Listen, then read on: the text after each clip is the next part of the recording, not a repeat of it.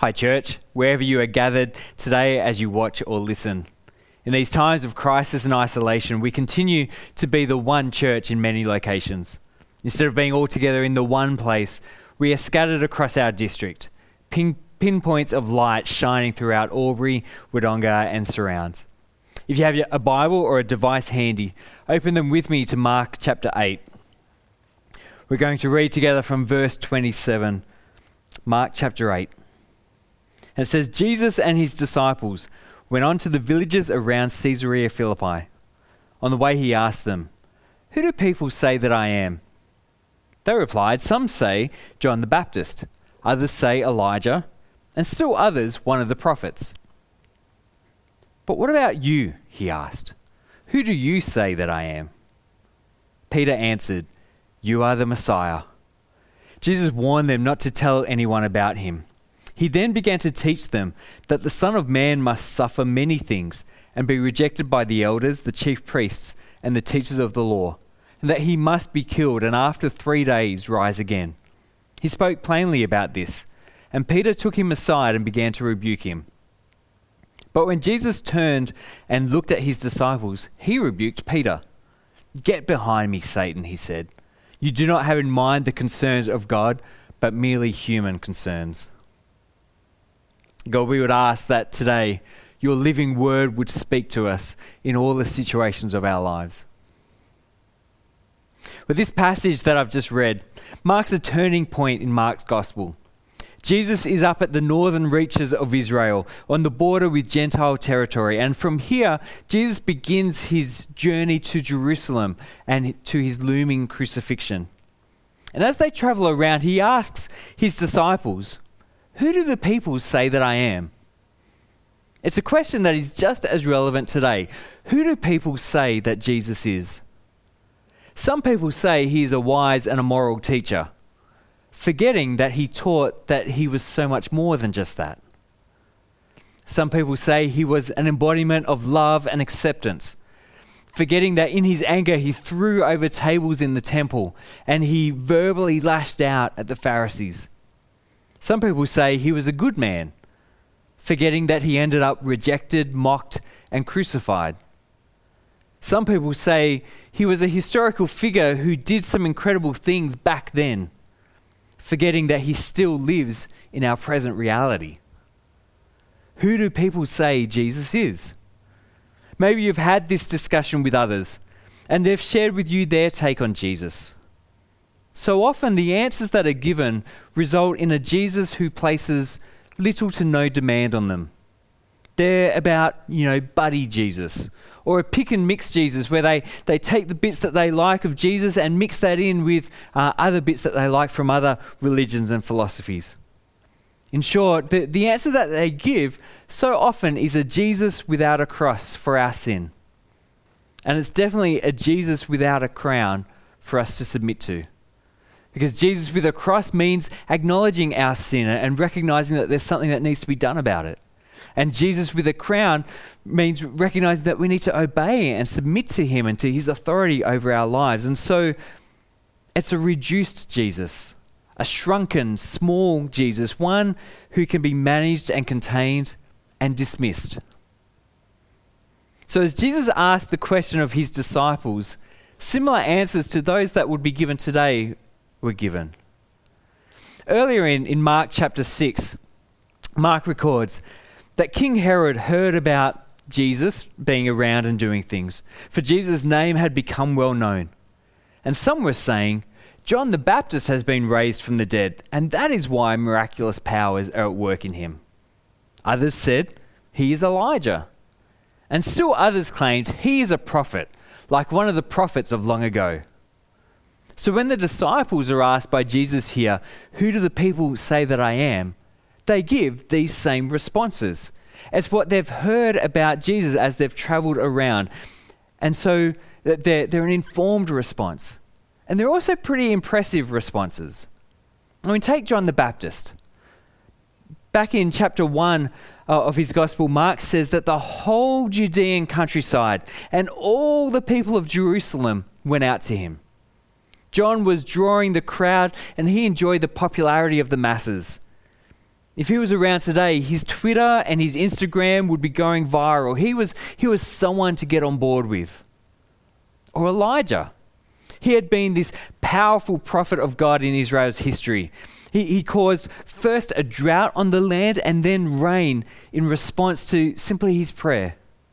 But maybe most impressively, he had a showdown with Israel's corrupt king and with all the false prophets of a false god. Elijah won that confrontation, calling down fire from heaven in this incontrovertible display of God's power. He was definitely someone impressive to follow. Or a prophet, as the other option they present. Now, prophets were usually much more on the outer. They, they often pronounced judgment, and as a result, they were themselves judged and mistreated.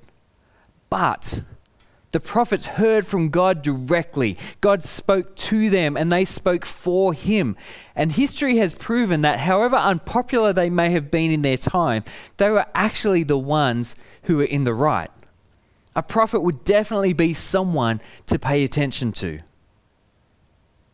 Who do the people say Jesus is? Someone with a big following. Someone with impressive power. Someone who speaks for God. And all these descriptions, man, they're really good and they're true in their way. But as impressive as they might be, they are still a reduced Jesus. They are still less than he really is, making him a small Jesus. Well, it's all well and good for us, though, to talk about those people. It's easy to talk about them because that doesn't demand anything of us. And so Jesus pushes his disciples. He doesn't just ask, who do people say that I am? But in verse twenty-nine, he says, but what about you? Who do you say that I am? He makes it personal. And that is the reality of Jesus. We have to make a decision about him. And not making a decision is still making a decision. And so Peter responds to his question, who, who do you say that I am? Peter declares, you are the Messiah. Now, Messiah or Christ, which is how it comes from the Greek, means anointed, usually with oil. In Israel, it carried this idea of setting a person apart into a special office or role, like the priest or, or a king. It has this further connotation of being commissioned and approved by God for the task that is set before them. Over time, it became a royal title. For instance, to refer to the king as the Lord's anointed. Uh, and after Israel's exile, when their monarchy uh, ceased to exist, this term Messiah was then tied to this hope of a renewal of the monarchy, particularly of, of the line of David, who was kind of their, their glory king, if you like. So as such, the Messiah was this hoped-for future agent who would be sent of God to come and to restore Israel's fortunes. So in the immediate context then, Peter was naming Jesus as God's promised king, who he then expected would establish his rule over Israel again, who would throw off the Roman rule that was over them and would restore Israel to peace and prosperity and righteousness as an independent people, that they would gain back their, their nationhood, if you like. And Jesus seems to accept this designation of Messiah, but he then goes on to correct uh, their understanding of what it means. See, where the Messiah was thought to bring about his reign with victorious might and with glorious power, Jesus says rather that he must suffer, be rejected, that he must be killed, after all of which he will rise again. And Mark tells us in verse thirty-two that Jesus spoke plainly about this. In other words, he wasn't talking in parables, and he wasn't speaking metaphorically of his path to the throne. This was not some hero's journey and analogy to, to describe what was happening for him. He was plain speaking. He was telling it like it was, calling a spade a spade. Well, this did not fit well at all with Peter's understanding of things. And so Peter took Jesus aside and began to rebuke him. He began to correct Jesus. He said, Jesus, you've got it wrong. The Messiah doesn't suffer. He's victorious. The Messiah's not rejected, he's acclaimed. The Messiah doesn't die, he reigns on the throne. The audacity of it is actually pretty incredible. Peter has just named Jesus this long hoped for King of Israel, you know, this one with supreme authority who would rule with glory and might and majesty and all of that. But then Peter, the humble fisherman, still feels like he can rebuke Jesus and tell him that he's got it wrong. Who is the one who is big in this picture? It's Peter. Because he's still feeling like he can tell Jesus who and how he needs to be. And as Peter is big, it means then that Jesus is small. Jesus is, is someone still being managed and directed. Jesus is still someone to fit in with what I think and with what I want. And Jesus then isn't going to take that. And so he in turn rebukes Peter, saying to him, "You do not have in mind the things of God, but merely human concerns." As humans, we want to keep Jesus manageable, but Jesus doesn't let us. I can't remember who it's attributed to, but I remember reading this quote that says, "God made us in his own image, and then we returned the favor, making him into ours. But God demands that we engage with him as he is and not as we want him to be." So Jesus is clear. He was speaking plainly. He must suffer. He must die. And he will rise again. But why? Why is this the case? And the answer is because he is the Messiah. Perhaps not the Messiah that we think that we want, but he's the Messiah that we need. And though he didn't understand that right now at this point, Peter would come to understand this. In his first sermon at the birth of the church in Acts two, Peter declares, "Fellow Israelites, listen to this. Jesus of Nazareth was a man accredited by God to you by miracles, wonders and signs, which God did among you through him, as you yourselves know. We knew that he was sent to us by God because of what God did through him. But then this man was handed over to you by God's deliberate plan and his foreknowledge, and you, with the help of wicked men, put him to death by nailing him to the cross. But God raised him from the dead, freeing him from the agony of death, because it was impossible for death to keep its hold on him. God has raised this Jesus to life. And we are all witnesses of it. Exalted to the right hand of God, he has now received from the Father the promised Holy Spirit and has poured him out for what you now see and hear. And so therefore, let all Israel be assured of this. God has made this Jesus, whom you crucified, both Lord and Messiah." By God's plan and purpose, Jesus suffered death on the cross and resurrection to new life. And in doing so, he's then been exalted to the right hand of God in a place of supreme rule and authority.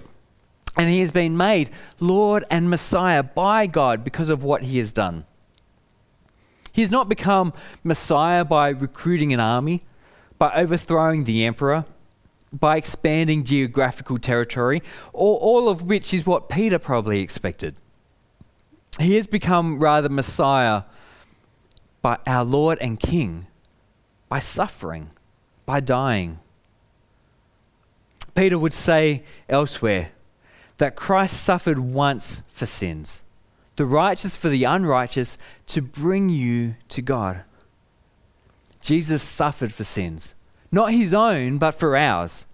And through his suffering, Jesus reconciled us to God by dying in our place for our sin. And by doing so, he, he therefore brought us to God and brought us into his kingdom and under his rule and authority. Paul says in Colossians that God has rescued us from the dominion of darkness. He's rescued us from, from this kingdom ruled by Satan that, that's in the dark. And he's brought us then into the kingdom of the Son he loves.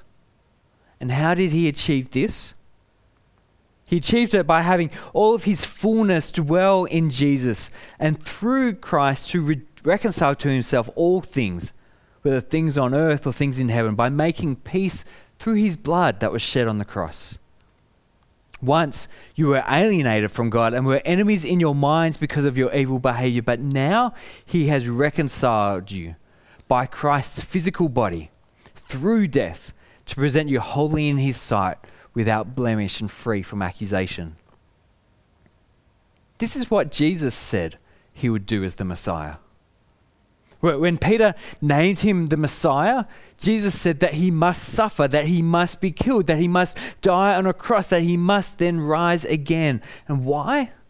To reconcile us to God, to rescue us from the kingdom of darkness by defeating Satan, sin and death, to bring us then into his kingdom where we recognize his rule and his reign. We want popularity, prestige, and power. We want comfort and ease. We want to live our lives our own way. We want a Jesus who doesn't place any demands on us, a Jesus who is safely back in the distant past.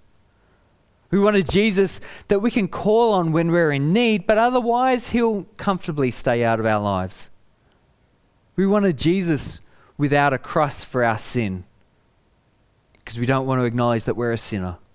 And we want a Jesus without a crown for us to submit to, because we don't want to live in obedience to someone else. But that's not who Jesus is. Jesus is the Messiah, who suffered for our sin as Savior, and who exercises his good authority over us as Lord and King. He's the Messiah that we need, not necessarily the one that we think we want. So who do you say Jesus is? Not just the correct theological answer, the, the one that you know from being at church or from Sunday school or any of that, but what is the true answer of your life? As you live your life, who do you say Jesus is? Who do you live that Jesus is? Who is your Jesus?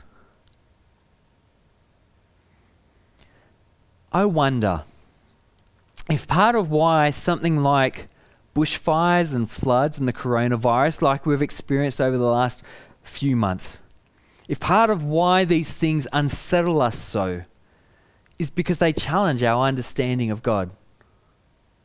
Just like Peter, we have ideas of who God is and of what he should do. And things like the events of the recent days, they don't fit in to that understanding, into that conception. We may not go so far as to have a go at God, though, though maybe we do.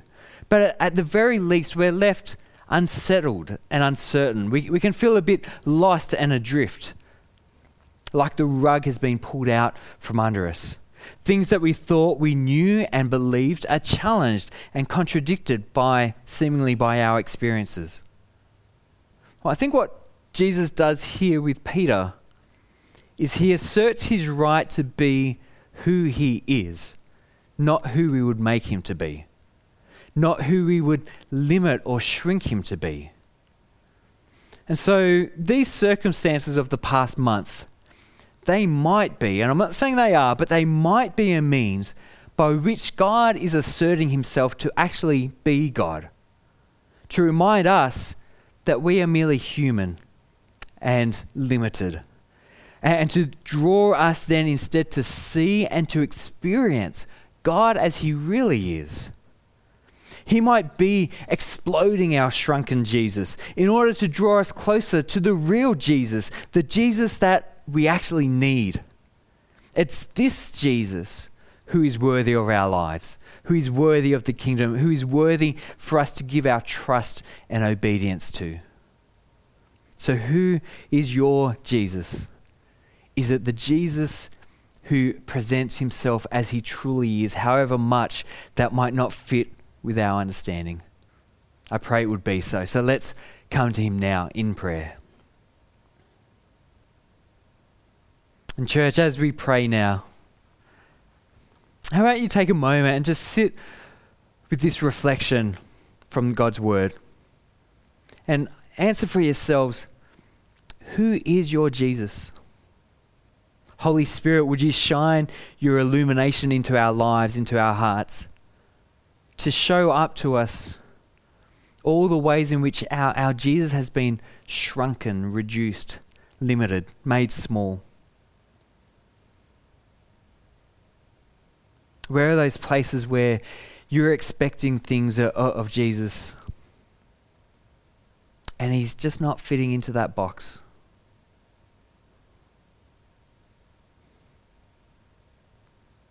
And having identified your small Jesuses,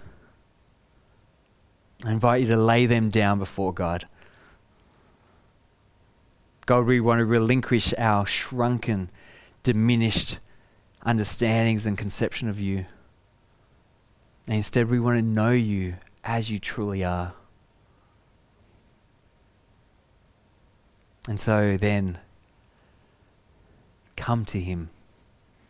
Come to him as he is, not as we would make him to be. Come to him as Savior for our sin. Come to him as Lord over our lives. Recognizing both the cross and the crown that he wears. And submitting all of ourselves to him.